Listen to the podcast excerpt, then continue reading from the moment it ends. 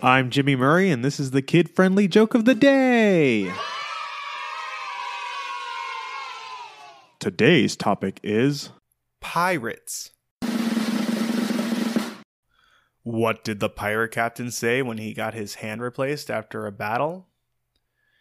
Arg, I'm hooked. It's not easy for most people to figure out who's a pirate, but I know me personally, I've got most of them pegged.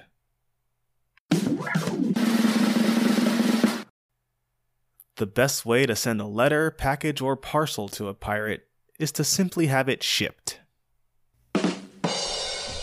Don't forget to tell your parents to send us their suggestions and yours to at the Jimmy Murray on Twitter. Thanks for listening to this show. Don't forget to listen to our other shows the Animal Fun Facts, Geography Fun Facts, and the Dinosaur Fun Facts. Music by Kevin MacLeod. Yay, sound effect by Neurologic.